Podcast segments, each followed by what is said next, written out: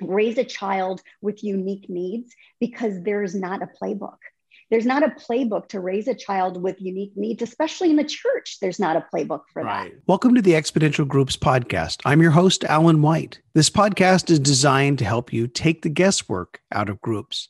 In each episode, you will discover effective ways to recruit more leaders, form better groups, and make more disciples. Please subscribe to this monthly podcast on iTunes, Google Play, or wherever you get your podcast. Welcome to this bonus episode on the theology of suffering and trials. This episode is part two of episode five with Monica Lee. In this interview, we discuss a thought from A.W. Tozer that God cannot use a man or woman greatly until he wounds them deeply.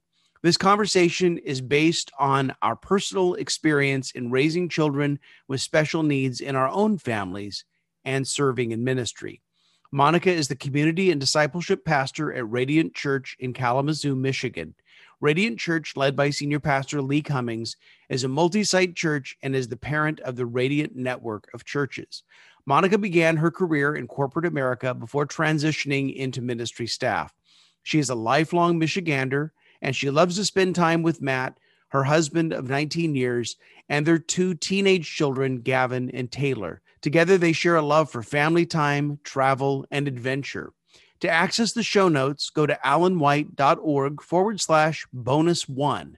Now, my interview with Monica Lee um, as we end our time together, I want to turn to something that's a, little more personal because you and I both have had the experience of having children in as infants in the extended time in the NICU, and then having children that have ongoing health problems. How is that experience? How has it impacted your life um, and your ministry? That's a great question, Alan. As we discussed before, we we do have children with very specific needs in common. And my daughter was born as a micro preemie. She was born uh, three months early to the day, but she was born with, so she was born day one of 27 weeks and she was born with a 24 week lung because my water broke at 24 weeks. Wow. So she had some very unique challenges and was in the NICU and the doctors gave us a very, very poor prognosis for her. Um, in fact, it was typically what I would hear is that they expected that they would have to turn off life support with her at some point.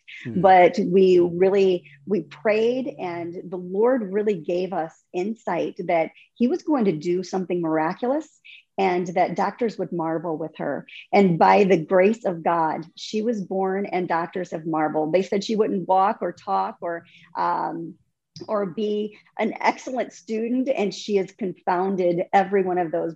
She walked sooner than my son talked sooner than my son and is just doing incredible in school. So i i believe that you know walking closely with the lord when you have those situations as we've both learned is just so key. But my son was um, my son was born at 42 weeks so i couldn't get him out soon enough. He was my firstborn and uh, but at, soon after he was born we learned that he had some issues and he is um, very hearing impaired. And there are some other issues that go along with that. So when you ask the question about ministering out of that or what you've learned i think i think that the first thing that i've learned in that is that you know train a child in, in the way that they should go and when they're old they won't depart from it. And sometimes it feels very vulnerable to raise a child with unique needs because there's not a playbook. There's not a playbook to raise a child with unique needs especially in the church there's not a playbook for right. that and so you know train them in the way that they should go. And i've just learned to lean on the lord very closely. Uh, you know put everything before him in prayer and in petition be praying over them. I i pray for my children fiercely and every day i pray over them. My my son will joke because a lot of times this will come back up of of, of course mom this happened because you pray that uh, over me every single day. But i'll pray that the lord would grow them in wisdom and in stature and in favor with god and with man and that has been my prayer. And by the grace of God, I have just seen him move in such amazing ways. So I am so privileged to be their mother. I am so honored that the Lord would choose me to get to raise them. But I do believe that it keeps me very, it keeps me closer to the Lord in growing children with with unique needs.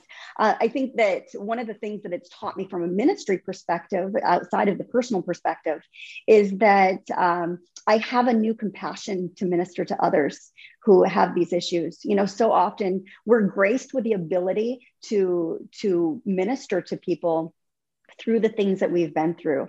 And um, I, I forget uh, who it was that even said it um, because I don't want to I don't want to misquote, but um, the Lord before the Lord uses someone greatly, He wounds them deeply. Yeah. Do you know who said that? I don't remember right off, but I've okay. heard that as well. Okay. Yeah. All right. Well, we'll have we'll have to add in the quote at the at the notes of who said it. But you know, I I I I see that I see that that that I've been wounded deeply in this area, and the Lord has has used it greatly to do ministry in people in a really deep and unique and profound way. So I am thankful for that opportunity, and I see the fruit of that on a regular basis you know and outside of this i i think a lot of churches in general don't have a theology for this long term um, challenge that sometimes we go through. And to be quite honest before the last you know five or ten years i didn't have a theology for that. I had only been through trials that are short term and i mm-hmm. think of those trials as a as a as a high school track meet and you're running and with every step. You hear someone cheering you on and you hear someone you hear the stands and and you know to just press on hard because it's going to be over and that there's a finish line. And all of the trials that i'd been through in my life were like that.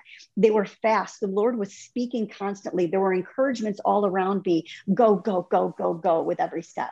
And i think that you know before the last you know 10 years or so I didn't have the theology of longer trials. I didn't have the theology of, of the marathon or the cross country, to use that same analogy, the cross country race for suffering. In fact, if, if you would read, if I would read the um, New King James Version with the fruit of the Spirit, it would be long suffering. And I would close the book because I didn't like the idea of long suffering. Um, I would close the book and I would read a different version that, that would say patience and not long suffering. But I think over the last 10 years, I've really developed a theology for long suffering. And like I said, it's more of a cross country race. It's rugged terrain. You have to endure. You have to really press through. Sometimes you're running and it feels like you're on your own and, and there's not support until there's a big corner, there's a big shift, and all of a sudden there's a sign. And that's really, really shaped me to be able to minister as well. Because before this, I didn't have a theology of long term. I, I would hope that I could pray over my child and they would be healed and it would be a non issue. But, you know, raising raising a, raising a child with these special needs is is very unique. It's very unique in the way that that we approached it. That's very unique in the way that it shapes us, and it's unique in the in the theology that he equips us to that it equips us to be able to minister out of. So um, it's something that I would never trade. My kids are the joy of my life, and uh, but it's certainly raising children with with unique needs that that don't fit the standard mold is is really a um, is a unique challenge. Yeah, and it you know, and it's interesting too in Scripture, just the phrase that talks about sharing in in the fellowship of Christ's suffering, and I think it's interesting that the inspired word there is fellowship.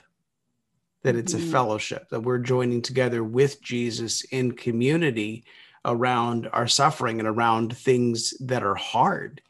And, right. you know, to be honest, when I was raised up, it was very kind of Old Testament that if you obey, good things will happen to you. And if you disobey, you know, bad things will happen to you. And, you know, and as we were sitting in the NICU with our son, who's now 19, but still has ongoing problems from 19 years, you know, just wondering what in the world God was up to. And you ask, well, you know, why do why do bad things happen to good people? And the realization is bad things happen to everybody. But at least right. we have the Lord. At least we have his grace. At least we have that part to, you know, keep us right. going forward. And obviously, as, as heartbreaking as it is at times to see things happen with your children, um, the mm-hmm. other side of it is to know that they belong to God, to know that uh, this, you know, was not any kind of a mistake And even though this is hard, you know, you can't just say, oh, I'm just going to sit down and give up because this is hard. You still have to fulfill your right. calling. And God gives you the grace and the ability to do all of that, even though um, some of it may seem to be a little bit unfair. But um, right. you know, as I tell my kids, they'll say that's not fair. I said, well, you might as well learn it now. Life's not fair. So right, right. And, well, and, you know, to that point, Alan, as I was discussing earlier, that to be close, to stay close to the Lord, I think it's really important for us to, to remember that the Lord created them. He knit them in our womb. He He has a plan for them. He has a name for them. He has a purpose for them, and He has a destiny for them. So, uh, you know, we really have the. And speaking about discipleship, we have a unique we have a unique opportunity as parents to disciple our children who have unique needs to become world changers in a really unique way. And i i love that that the lord knows how he knit them. The lord knows what he made them for and the lord knows how he wants to use them. And if we're if we stay close he's going to help us train them in the way that they should go. So um, i i don't know. I i couldn't do it without the lord and without his his guidance and his direction and his love for him for them because he shows them on a daily basis that he loves them more than what I could even show them on a daily basis. So I just need to lean into what he's doing. Absolutely. Well, Monica, thank you so much for being on the podcast. Well, thank you. It was a pleasure being here, Alan. Thank you for joining us for this bonus episode on the theology of pain and suffering with Monica Lee. Clearly, these thoughts should lead to a much larger conversation about the theology of trials and suffering. It's a very real part of our lives, as well as the ministry God has called us to.